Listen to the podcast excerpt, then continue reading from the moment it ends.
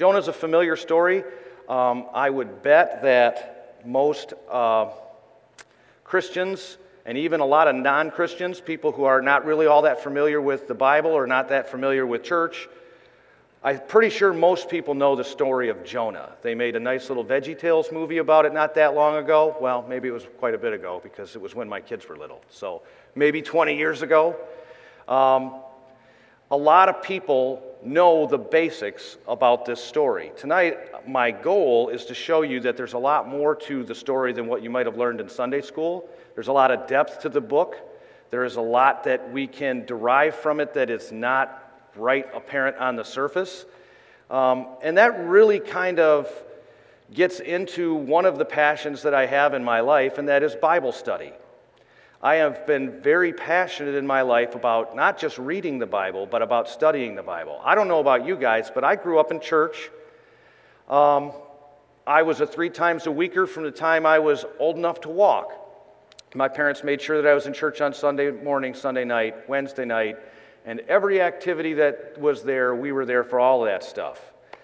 So I got plenty of Bible lessons. I got plenty of sermons. I got plenty of Sunday school classes.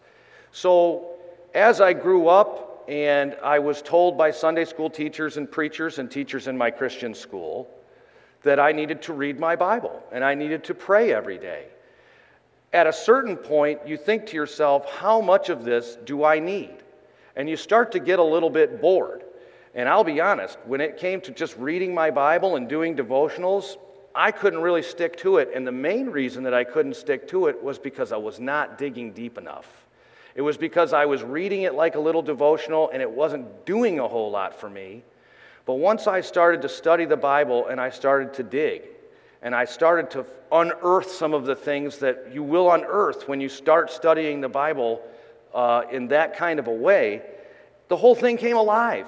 I realized that not only was this just a book of stories, but this was a book of truth. And it was something that could change my life, it could change my day. Um, so that's, that's really my passion. That's what I do when I teach. And that's what I'm going to try to convey tonight that if you're reading the Bible and you read it in a very cursory way, like you're perusing a newspaper, you're not going to get that much out of it. But if you're willing to do the work, you'll find that the Bible is a very living book, and it is something that can revolutionize the way you think about your own life and the way you interact with people in your own life. So, um, this familiar story of Jonah, probably everybody here could tell you the basics from memory without looking it up. They might even be able to tell you some of the the bigger things that happened. They might even know about the gourd in chapter 4. Um, the problem with the book of Jonah is that the, the events, these supernatural things that happen in this book, like this guy gets swallowed by a whale, and then he gets barfed up onto dry land, and then from that, he goes to this city full of basically murderers and killers and these horrible people that like to skin people alive. That's what the Assyrians were known for, for skinning people alive. And he goes and he shows up. He preaches the shortest sermon in the history of sermons. I think it's like seven words. Uh, in, in the English translation, it's like four words in Hebrew. And the whole city repents. And everything changes. And basically, this, just, this story is almost unbelievable because it comes off like a fairy tale. But it isn't a fairy tale. And we're going to try to show that tonight. The story has been attacked by many atheists. It's been attacked by a lot of theologians as being just a fable that teaches a moral lesson. And, um, and that's because of the nature of some of these events. But I'm going to show you why some of these events happened and why they were important to things that happened later in the Bible.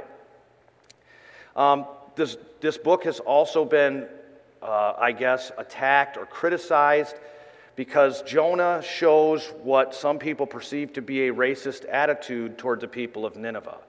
I'm going to talk about that briefly a little bit later in the lesson. And there's also some criticism about the casting of lots that happens uh, at the beginning of the book when Jonah's on the boat and the storm starts, and they're all trying to figure out who's responsible for this storm. And they cast lots, and the lots fall on Jonah. There are some people that would either criticize or misapply what that, what that means. And I'll talk about that for a second.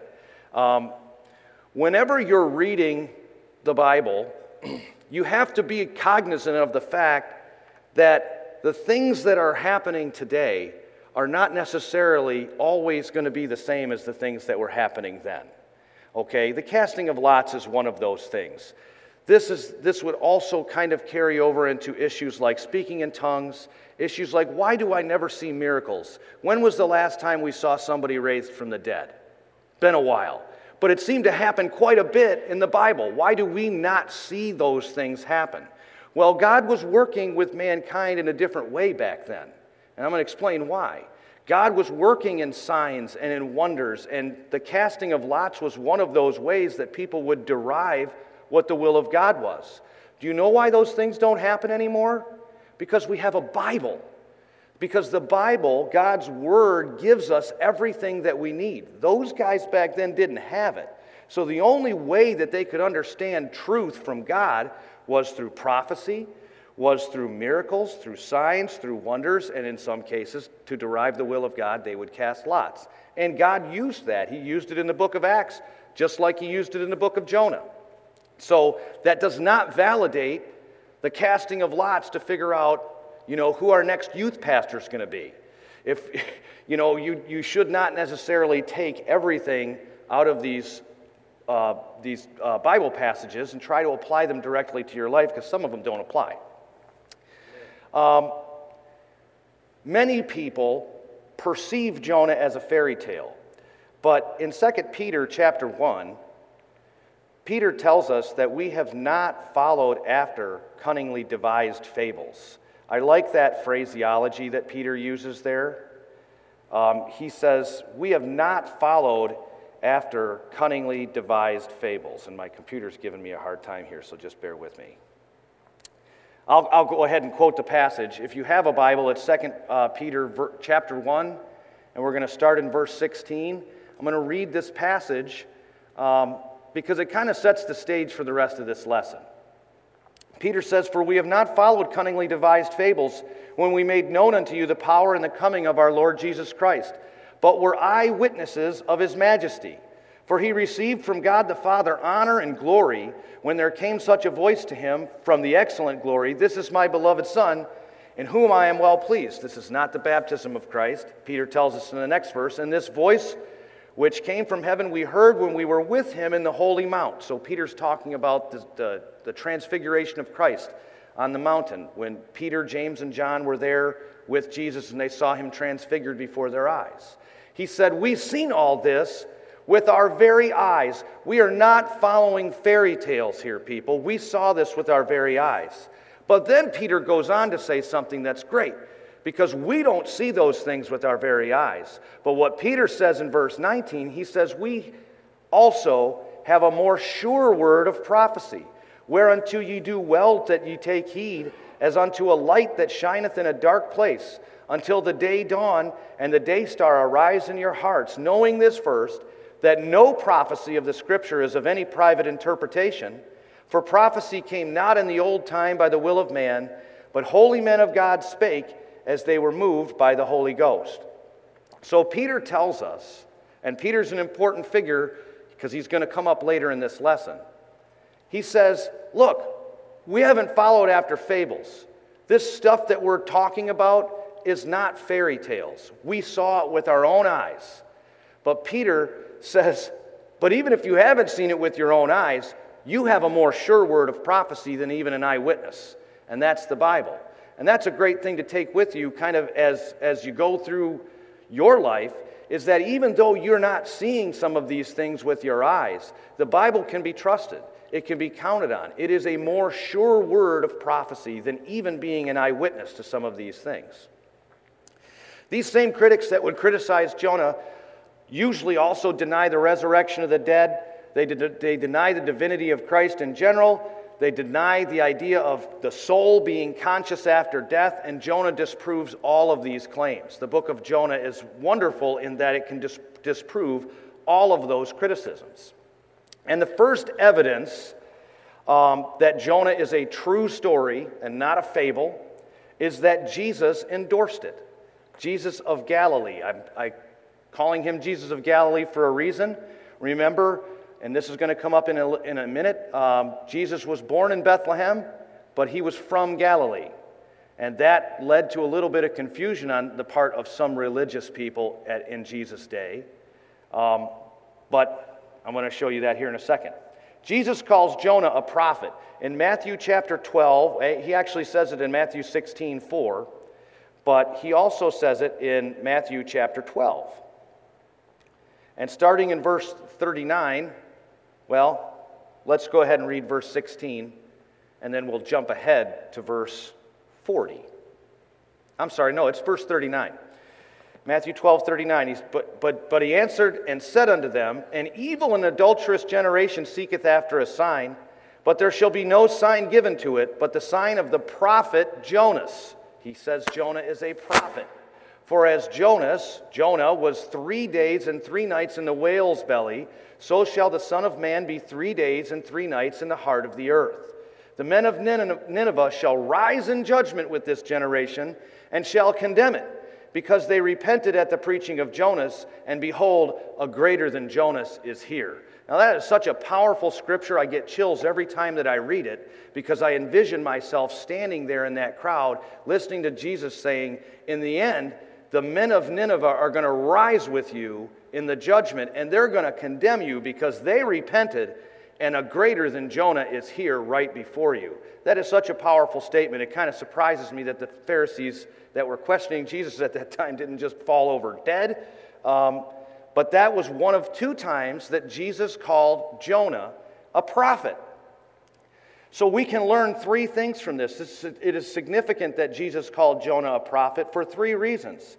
Um, one, as Jesus mentioned here in Matthew chapter 12, Jonah's experience in that fish or that whale served as an archetype or a precursor of the resurrection. It was a symbol of what was to come. When Jonah went into that fish, and he was in that fish for three days and three nights, that was a foreshadowing of what was going to happen. And Jesus called it, okay? Jesus says, hey, this is before he died. He says, I'm going to be in the ground three days and three nights, and then I'm going to be gone. And the same thing happened to Jonah. So Jesus was using the story of Jonah the story, the true story of Jonah, to teach the Pharisees that they didn't need a sign. That once Jesus rose from the dead, that was all the sign they were going to need. And so that, that is significance number one. Significance number two, and this gets lost on people sometime, is that Jesus calls Jonah a prophet. But if you know the story of Jonah, and I'm guessing most people here do, so we're not going to get into the details. Um, but if you know the story of Jonah, Jonah made one prediction. Just one. What was his prediction? That in 40 days, the city of Nineveh was going to be destroyed. Did the city of Nineveh, was it destroyed in 40 days? No, it was not. But yet Jonah was still a prophet. That teaches us something about the word prophet and something about the word prophecy. Prophecy is not foretelling future events. Because if Jonah was a prophet, his foretelling of future events was 0 for 1. He was a big goose egg. He never foretold any future events accurately, and yet Jesus, the Son of God, the Word of God, calls Jonah a prophet. The, the word prophet and the word prophecy basically means to be God's spokesperson. When the gift of prophecy is talked about in the New Testament, that is not talking about the gift of foretelling future events. Some churches practice it that way, some churches interpret it that way. That is incorrect. What the gift of prophecy means is the gift of somebody who can speak for God. It is like being the, having the gift of being a preacher. So that is what being a prophet and, uh, and prophecy is all about, not foretelling future events. And the third thing that we can learn from Jesus calling Jonah a prophet is that the Pharisees, and the, remember, the Pharisees are the religious elite. These are the religious elite of Jesus' day. These were the guys that made all the rules. These were the guys that ran all the churches. These were the guys that made all the decisions when it came to religious matters, the Pharisees. They were the most educated, they were supposedly the smartest, they were the ones that everybody followed and everybody looked up to. But the Pharisees had a very shallow understanding of Scripture. And I'm going to show you this. Because in John chapter 7, verse 52, and remember, Jesus called Jonah a prophet. In John chapter 7, verse 52, they questioned Jesus when Jesus proclaimed himself or others would proclaim that he was the Messiah. In John 7:52 the Pharisees said, "Art thou also of Galilee? Search and look," meaning read the scriptures. For out of Galilee ariseth no prophet.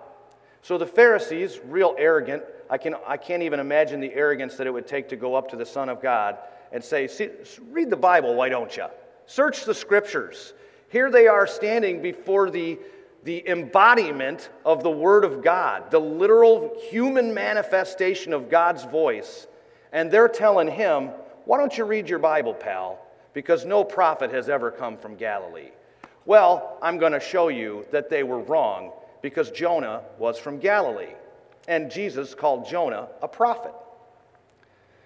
So I don't know if there is a map on the screen. There is. I don't know how well that you can read it. Um, I can see it fine.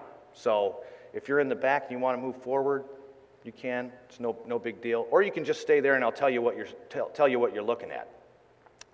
In the map on the left, that is a map of the 12 tribes of Israel. And there are two tribes where there is a blue star, and there's kind of like uh, two tribes that kind of intersect right there. One is called Zebulun, and the other one's called Naphtali. At the intersection of Zebulun and Naphtali, there is a city there, and that is the city that Jonah was from, and we can find this out by reading our Bible. And the Pharisees could have found this out from reading their Bible too, but they obviously didn't. The map on the right is the map of Israel in Jesus' day, and that yellow area there is Galilee. That's where Jesus was from. Now, you, there's no way you can read it, but all the way down in that green section toward the Dead Sea, you see the little body of water there, almost real close to that, is a little city called Bethlehem. That's where Jesus was born. And that's where the Pharisees and everyone else were, was expecting the Messiah to come from, because the scripture had foretold that the Messiah would come from Bethlehem of Judea. So that's what they were looking for. And when they said, Hey, you're from Galilee, you can't be the Messiah. Haven't you read the Bible, dude? Well, that just goes to show their shallow understanding of the Bible. Because, yes, the Messiah was going to be born in Bethlehem, but he was going to live and come out of Galilee, and I'm going to show you the scriptures that show that.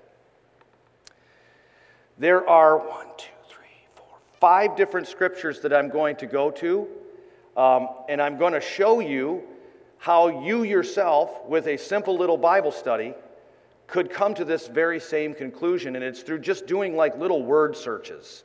Now, the Pharisees didn't have access to Google. They didn't have Bibles with concordances. They didn't have Bible dictionaries, and they didn't have apps on their phone where they could do this stuff really, really fast.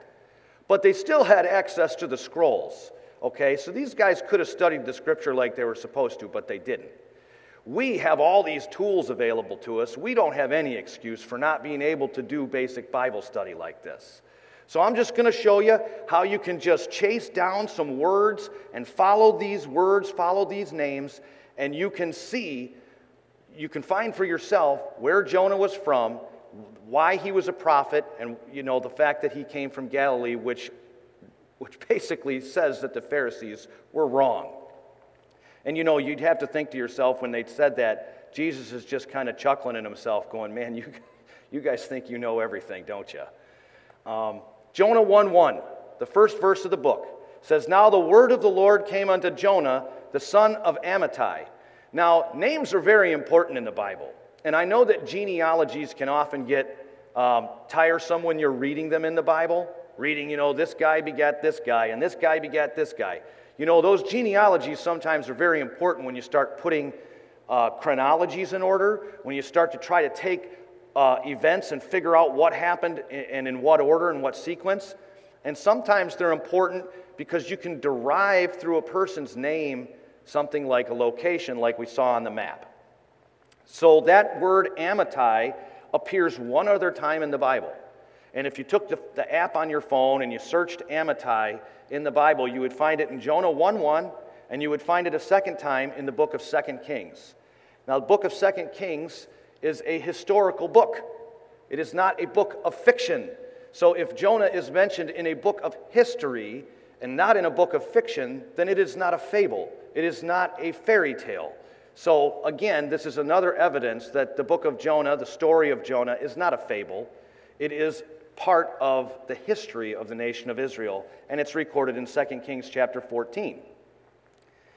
And in 2 Kings 14 25, it says, He, and this is speaking of the king Jeroboam, restored the coast of Israel from the entering of Hamath unto the sea of the plain, according to the word of the Lord God of Israel, which he spake by the hand of his servant Jonah, the son of Amittai, the prophet, which was of Gath Hepher.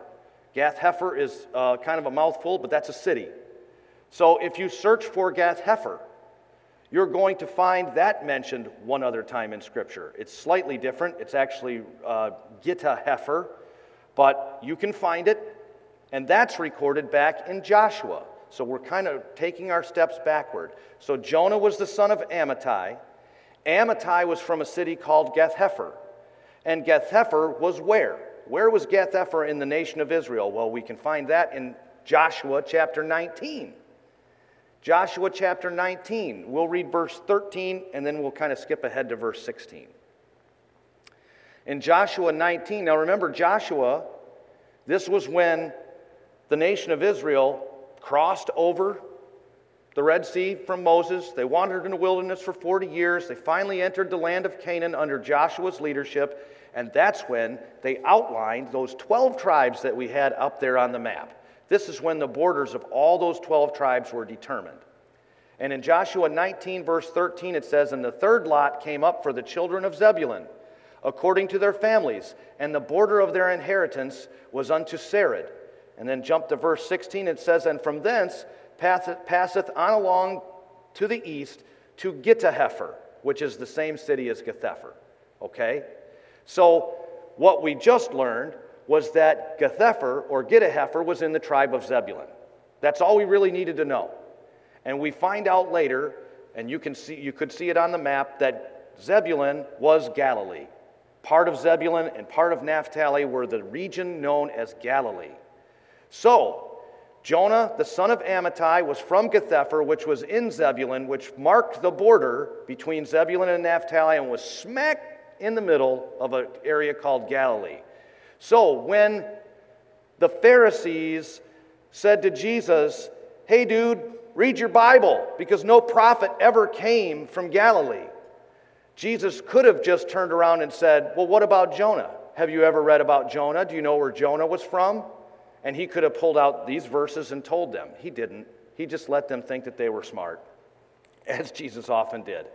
And there are two other verses that, um, that I have here that we're going to skip, uh, skip beyond that show you that Zebulun, Zebulun is in Galilee. And those verses are Isaiah 9 1. If you're keeping notes, and you want to look them up later, look up Isaiah 9 1. And then Matthew chapter 4, verses 12 through 16, quotes Isaiah and talks about how Jesus was going to come from Galilee. So that's the second thing that we can learn, and that's the, the evidence from, the, from Jesus of Galilee that Jonah was indeed a true story, that he was a prophet, that his story was true, that it was real, and you can see that we referenced how many different scriptures? Was it six, seven, eight? It was a lot. We bounced around to different parts of the Bible. We went back to Joshua. We were in Second Kings. You can read about it in, in Isaiah. You can read it in Matthew. And what I'm trying to show you is that all of the scripture ties together. It fits like a puzzle. And all of those puzzle pieces are out there. And even a simple name search, when you get done with it, you can go, wow, this is amazing. I just learned that the Pharisees were idiots. We always kind of knew that they were idiots, but you just can see it now in Scripture that they should have known this. And that is the problem with the religious elite. The religious elite like to sit up high and they like to criticize the Scripture and they like to criticize the Bible and they like to say, well, this is really more of a moral story. It's more of a fairy tale. It's not really true. When Jesus you know, was in the grave and, and he rose from the dead, really, he was just in a swoon. He wasn't really dead. And you hear these textual critics and you hear these people contending with the scripture. They're always the religious elite. It's always the people sitting up high on their high horse criticizing the Bible or criticizing those who follow God by faith. And yet you'll find most of the time those religious elite don't know their scripture like they think they do. And just a little bit of Bible study, a little bit of digging, a lot of times can expose that people who run their mouth about religious things don't often know their Bible as well as they let on. So, the, the, the whole point of that, evidence number one, is I think it is reasonable to assert that the life of the one and only failed prophet, Jonah is the only prophet in Scripture who went on one mission and failed. He's the only prophet that failed in Scripture. The question is, why is his story there? Okay? Because God did a great miracle? I think it's reasonable to assume that be, the life of the only failed prophet recorded in Scripture, which took place 800 years prior to a statement that the Pharisees made denouncing Christ as a fraud, which we can conclusively prove that their statement was false using multiple scriptures that date back another 600 years and written by five different authors, all of which is symbolic to validate the resurrection of Christ, can tell you that all of the Bible makes sense when you put it all together. There's no way that's an accident. There's no way you can take 1,400 years of history, five different authors, and just magically come up with this symbolic story of Jonah that just so happens to validate Jesus, and they were both from Galilee. it, it is not a coincidence. The scripture is by design. It is there, it is, and you can study it and you can find these things out. And it's very exciting when you start to see through Bible study that the scripture is true, that you're not believing in a fairy tale. This stuff is actually true. So now I'm going to give you evidence number two. there is no way I am getting through all of my material. So I'll just get as far as I can. Um, evidence number two S- Simon Peter, uh, Cornelius, and the Jerusalem councils. Okay? This is further evidence that Jonah is true. And this is a little bit, um, let's just say, a little bit harder to find. It's a little less obvious than what Jesus said. But I want to show you some things about Peter and how Peter in his life took on the mantle of Jonah and was used to reach the Gentile world, or at least open the door to reaching the Gentile world, just like Jonah did. Um, first, let's look at Peter's name. John 1 42. Peter's one of these guys whose name was changed. Okay, remember I told you that names mean a lot in Scripture? Well, you know what means even more is when somebody's name is changed. That is always a very important event in Scripture. When Abram's name was changed from Abram to Abraham, that was a big moment. When Paul's name was changed from Saul to Paul, that was a big moment. And a lot of times we breeze over this one, but when Peter's name was changed from Simon to Peter, that was a big moment too. But look at, look at what Jesus says in John 1 42. And when Jesus beheld him, he said, Thou art Simon, the son of who? The son of Jonah.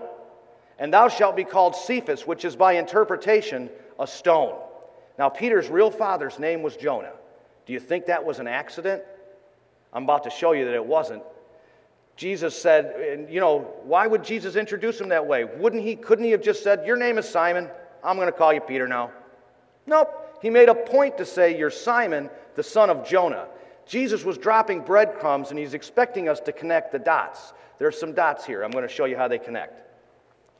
Let's look at the location of what Peter does in the book of Acts. There's a very uh, important event that takes place in Acts chapter 10. I'm going to sum it up for you because I'm kind of I'm kind of going long.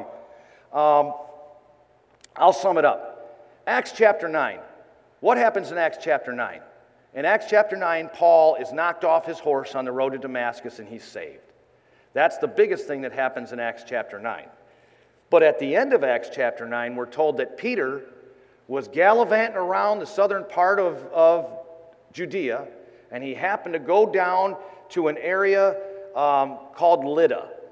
And he was there, he was ministering, he was preaching. I don't know what he was doing, you know, healing people, doing whatever, doing his, doing his apostle thing. And he got word that some lady who everyone loved, who was considered one of the spiritual leaders in this city, had died. And he needed to come right away. They needed him to come down there. And Peter goes down there to this city, and he sees this woman. Her name was Tabitha. The other, uh, the, that was her Jewish name. Her Greek, the Greek form of her name was Dorcas. Um, thankfully, your daughters aren't named Dorcas. They probably would get teased incessantly. Tabitha's okay, but Dorcas I wouldn't recommend. Uh, but he goes to see this woman. She's dead. She's dead. She's been dead for days. And then Peter raises her from the dead. Okay? So it wasn't just Jesus that raised Lazarus from the dead. It wasn't just Paul that raised somebody uh, from the dead who fell out of a window. Peter also raised someone from the dead, and it was this Tabitha. It was there for a reason. The city where Peter was at was a city called Joppa. Joppa is mentioned 13 times in the whole Bible. 10 times in the Bible, it is mentioned between Acts chapter 9 and Acts chapter 11. So the vast majority of the time that you hear about Joppa is right here in these events that are taking place in Acts, start taking place in Acts chapter 9, and they conclude in Acts chapter 11. And Joppa is referred to over and over again. Peter went down to Joppa. Peter raised a woman from the dead in Joppa. Do you know what else happened in Joppa? Joppa's where Jonah jumped on a boat and decided he wasn't going to go to Nineveh. So that's out of 13 times that it's mentioned in Scripture, 10 times it's in the life of Peter and the ministry of Peter, the son of Jonah. And the most notable event that happened in that city was that Jonah decided he was going to hop a ship and go to Spain instead of going to Nineveh. These stories connect people. These, these are not accidents, okay? So there's a very important thing that happened with Peter's name, and there's a very important thing that happened in this location of Joppa. Well, in Joppa, uh, Peter, after he raises this woman from the dead, has this dream. I'm summarizing Acts chapter 9 through 11 for you. So if you want to read this, go ahead and read it. It's a good read. And so Peter has this dream while he's in Joppa. He's staying with a guy named Simon who's a tanner. And he has this dream and he, he's hungry in his dream. I dream a lot. A lot of times I'm hungry in my dreams. Um, that usually just wakes me up and makes me go eat a bowl of cereal. in Peter's case, his dream uh, a sheet was let down from heaven, and it had all kinds of animals in that sheet. And most of those animals were animals that Peter, as a Jew, was not allowed to eat. But he was hungry in his dream. And God, in this dream, said, Go ahead and eat. And Peter said, Whoa, man, I can't eat that stuff. That's against the law. And, and God told him, Hey, what I've called clean, you don't call dirty. You go ahead and eat. So that obviously registered with Peter, and uh, he woke up and said, Wow, that was a weird dream. Uh, he probably couldn't really uh, imagine the taste of bacon, but I bet he had some bacon in that dream. Anyway, at the same time, while Peter's having this crazy dream about this sheet and about this stuff being called clean that was always dirty to him as a Jew, there's also a dream that give, is given to this guy named Cornelius. Cornelius is a Gentile. Cornelius is, guess where he's at? He's really close to Joppa. And God tells him, Get up and go to Joppa and go see this guy named Peter. He's staying with a guy named Simon, a tanner. And when you get there, he'll tell you what you need to know. That's it. So Cornelius says, Wow, that was a weird dream. Maybe I better go do what I was told. So he gets up, takes his entourage. He's a centurion, okay? So he had a, you know, a band of soldiers that went with him everywhere. He shows up to Peter's doorstep and said, Hey, man, I had this weird dream. And it told me to come to Joppa. And it told me to come see a guy named Peter who was staying with Simon a tanner. And lo and behold, there's a guy named Peter here at Simon the tanner's house in a city called Joppa. And Peter goes, Wow, that's cool. I had a dream too. And I was told that not to call anything dirty that he had called clean. You know why God told him that? Because it was against the law for a Jew to eat with a Gentile. Peter was not allowed to be doing what he was doing with Cornelius. To give him the gospel was against the law for a Jew to give a Gentile the gospel. So God sends Peter a dream to say, Nope, I got a mission for you. You, gotta, you can't call dirty what I've called clean. And so Peter, because of that dream, gives the gospel to this guy Cornelius. Cornelius gets saved. He receives the Holy Ghost. And you know what happens in Acts chapter 11? All the Jews in Jerusalem get mad about it. They're mad. They're not mad because Cornelius got saved. They're mad because Peter ate with a Gentile. So, do you know what Peter does? He tells these guys this story and he tells it to them twice. He tells it to them once in Acts chapter 11, and then he reiterates himself again in Acts chapter 15 when they start contending with him again over a very similar issue. Peter tells them, Hey, I got this dream and I went to Joppa. Now, for, for you and me, when we hear the word Joppa, we might not think a whole lot of it, but I guarantee you, every one of those Jews that was arguing with Peter when he said, I went to Joppa, knew the significance of that city. Every single one of them went, That's where Jonah was. What did Jonah do? What did God tell Jonah to do? Jonah, God told Jonah to go to a bunch of Gentiles and give them the version of the gospel at that day, which was repent or die. So the gospel was a little different to the Ninevites than it is for us. Okay? But they knew the significance of Joppa. And then Peter, at the end of his defense, says, Who was I to withstand God? What was I going to do? Do what Jonah did? Look what happened to that guy. So, of course, the Jews go, Oh, well, praise God.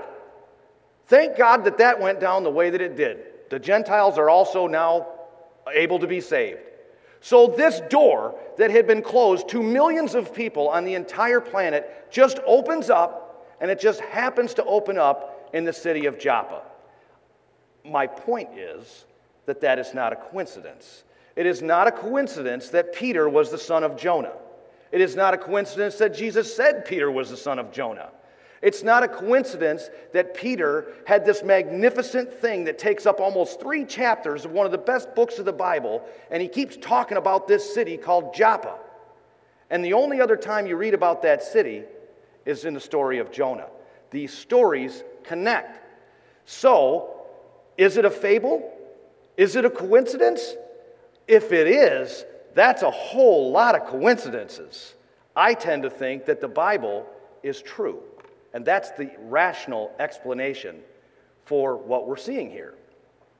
Here's a few random thoughts about the book of Jonah. I'm not going to get to the last point, which is typology in the book of Jonah. That's probably a whole nother lesson.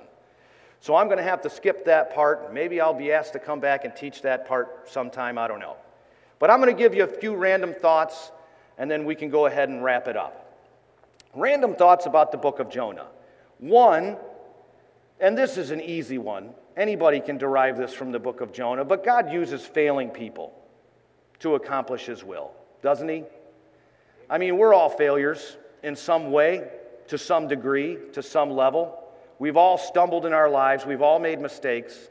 Some of them are as big as the mistake Jonah made, some of them are even bigger.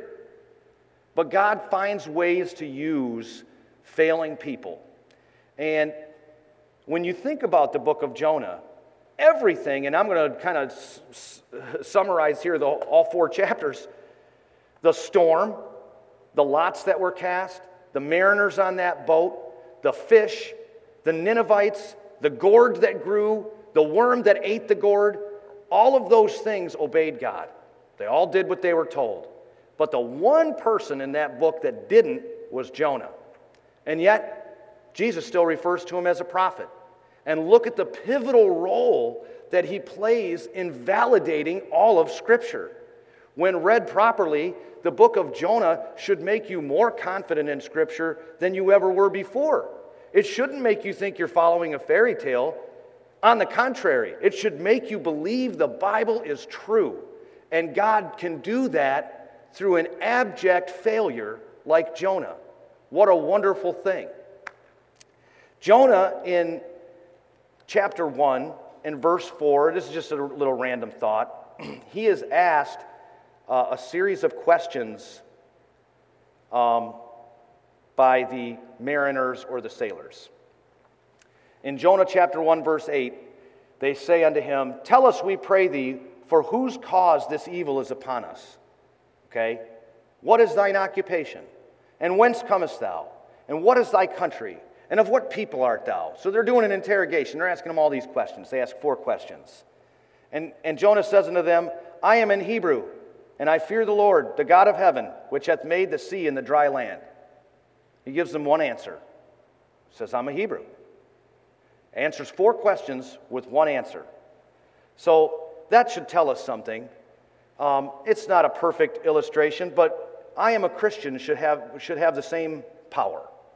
When people ask you a bunch of questions about who you are, what you think, where you're from, why you do this, why you believe this, why you dress the way you do, you should just be able to go, I'm a Christian.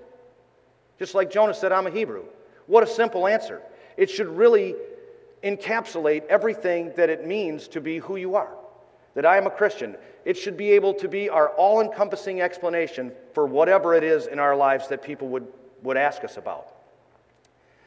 Now, Jonah 112, another random thought. Jonah 112, if you know the story, I'm not going to read the verse.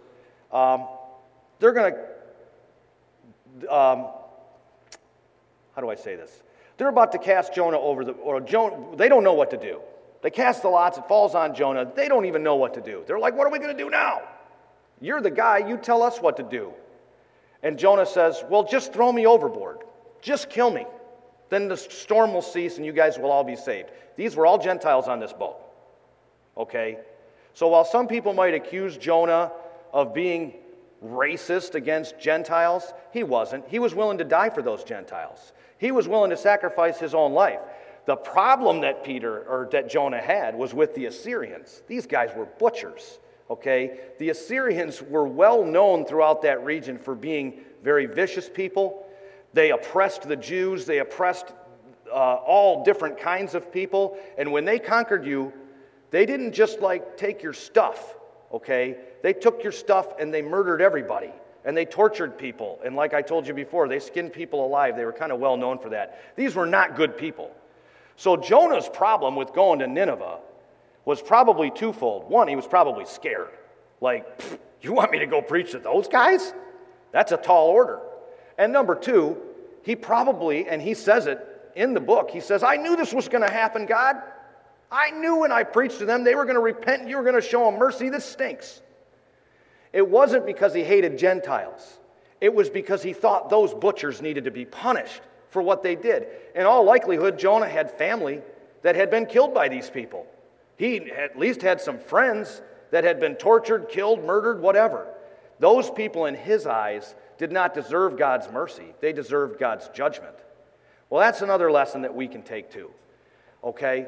God shows mercy on who he shows mercy. That's not for us to decide. It is not for us to decide in our lives who God should punish and who God should reward. That's up to God. If God tells us to go to the worst people on the planet, we need to go to the worst people on the planet because that's what God told us to do. And lastly, this is uh, the last random thought that I have. This goes back to what Jonah's answer was. He says, I am in Hebrew. But he didn't stop there. He said, I am in Hebrew and I worship the God who created everything. He says, I am in Hebrew and I fear the Lord, the God of heaven which hath made the sea and the dry land. and the, the random thought is, is that introducing God as the creator to people who don't believe is really a great way to introduce God because that is where faith begins. Um, when people, when, when you witness to people, when you talk to people, when you try to make an impression on people, um, one of the most important things that you convey to them is not whether or not speaking in tongues is the right way to go. It is not about the nuances of Scripture or what happens in the book of Revelation. a lot of times people will try to get you pulled into arguments like that. We really need to focus with unbelievers on God being the creator. That is the simple place to start. God made heaven and earth. You want to know why our culture's having all the problems that we're having right now? It can all go back to that right there. People just don't recognize that God made them. God made them. They were born the way they were supposed to be. Right? All these people that have problems knowing if they're male or female, how did God create man? He created them male and he created them female. It goes right back to Genesis 1. Okay? And this is the problem our society has. The more they deny God as the creator, the more confused they're going to get. This is how we need to introduce God. Don't focus on the, the depths and doctrines from the scripture, okay? You can't start there. When Jonah talks to these guys on that boat, he says, I am in Hebrew. I worship the God who created everything. He is not the only one who introduced God this way. There was another really cool preacher in the New Testament who made a habit out of introducing God the exact same way. His name was Paul. In Acts chapter 14, and I'm going to um, summarize Acts chapter 14, Paul gets stoned in this, in this chapter, okay? But he's stoned by the exact same people who just a couple of days before were worshiping him like he was a god. This shows how fickle people can be, right? I had a conversation with a friend about Palm Sunday yesterday, um, and I got to thinking, you know, people are fickle right? Jesus rides into to Jerusalem on this donkey, and all these people are laying down the palm trees and they're throwing their coats down, and they're like, oh, Hosanna in the highest. They're praising God. Just a few days later, they're screaming, crucify him. The same thing that happens to Paul in the city of, of Lystra. He, well, he rides into town with Barnabas, and the next thing you know, they're putting him on a platform and worshiping him like a god. Three days later, he's being stoned in the street. Okay? People are fickle. But look, the way, look at the way Paul introduces God in Acts chapter 14. They're worshiping him, right? They got him on a pedestal and they're worshiping him like he's, you know, Mercury or Jupiter. I can't remember which one. he says, Sirs, why do you do these things? We are also men of like passions with you and preach unto you that you should turn from these vanities unto the living God, which made heaven and earth and the sea and all things that are therein so Paul introduces God the same way. He introduces him as the creator. Just a few chapters later, in Acts chapter 17, Paul's in a different city. Lystra is a city full of, um, let's just call it ruffians, okay? They're idol worshippers, they're pagans, they're kind of rough around the edges. This is, you know, this is working class Joes. They make, they make little graven images. This is, you know, these are blue collar guys. Well, in Acts chapter 17, Paul's not in, around with blue collar guys. He's in the city of Athens. This is where all the knowledgeable people are, all the scholars are. Okay? They got their idols too, but it's, it's in a totally different way. It's a much smarter kind of idolatry. So, Paul here in, in, is in Athens, and look at how he introduces God. He says, As I passed by and beheld your devotions, I found an altar with the inscription, To the unknown God, whom therefore ye ignorantly worship. Him declare I unto you. God that made the world and all things therein, seeing that he is the Lord of heaven and earth, dwelleth not in temples made with hands, neither is worshipped with men's hands as though he needed anything, seeing that he giveth to all life and breath and all things. So, yes, Jonah introduced God as the creator, but Paul did too. And that's a good lesson for us. It's just kind of a random thought that I got out of there that introducing God as the creator is probably a great place to start. So, the next section that I have is on a typology of Jonah. There's no way I can get through that in five or ten minutes. So, I'm just going to go ahead and wrap it up. But the point that I've tried to make all night is that the Bible is true. Okay? You can take that away. The Bible is true, and when studied properly, this is the obvious conclusion that you must draw. It is, if, you, if you start to doubt whether or not the Bible's true, what you need to do is read it more. you need to dig, dig a little deeper. Jonah was a historical figure, not a fable. And his experience was used to open the door of the gospel to the Gentile world through Peter, who was all called the son of Jonah. Um, interestingly, Peter started that whole series of events with what? The resurrection of the dead. Okay, in the next the next time I get a chance to teach, I'll try to teach this second section where we'll see that Jonah actually did die. Jonah wasn't just rolling around there in the belly of that whale for three days, he actually died. And I can show you conclusively through Jonah chapter 2 how he did die. Um, Jonah died. He was saved by the fish. He was resurrected as a picture of Christ. If he didn't die, that would have been a pretty poor picture of Christ. But Jesus said, just like Jonah was in the belly of that whale three days and three nights, I'm going to be in the belly of the earth, and we're both going to rise again. And last but not least, we'll just wrap it up with this and then we'll pray. We got to promote creationism, people. This is really important to our world today. It's kind of a passion of mine. I think people are just lost. They're just lost in this world, and one of the reasons that they're lost is because they just lost sight of the fact that God made them. God made you. You can accept yourself the way you are because God made you. It's okay. So that's really the way, uh, probably the best way, that we can introduce God to the lost, to unbelievers, is by showing Him as God as the Creator. And that's a great place to start.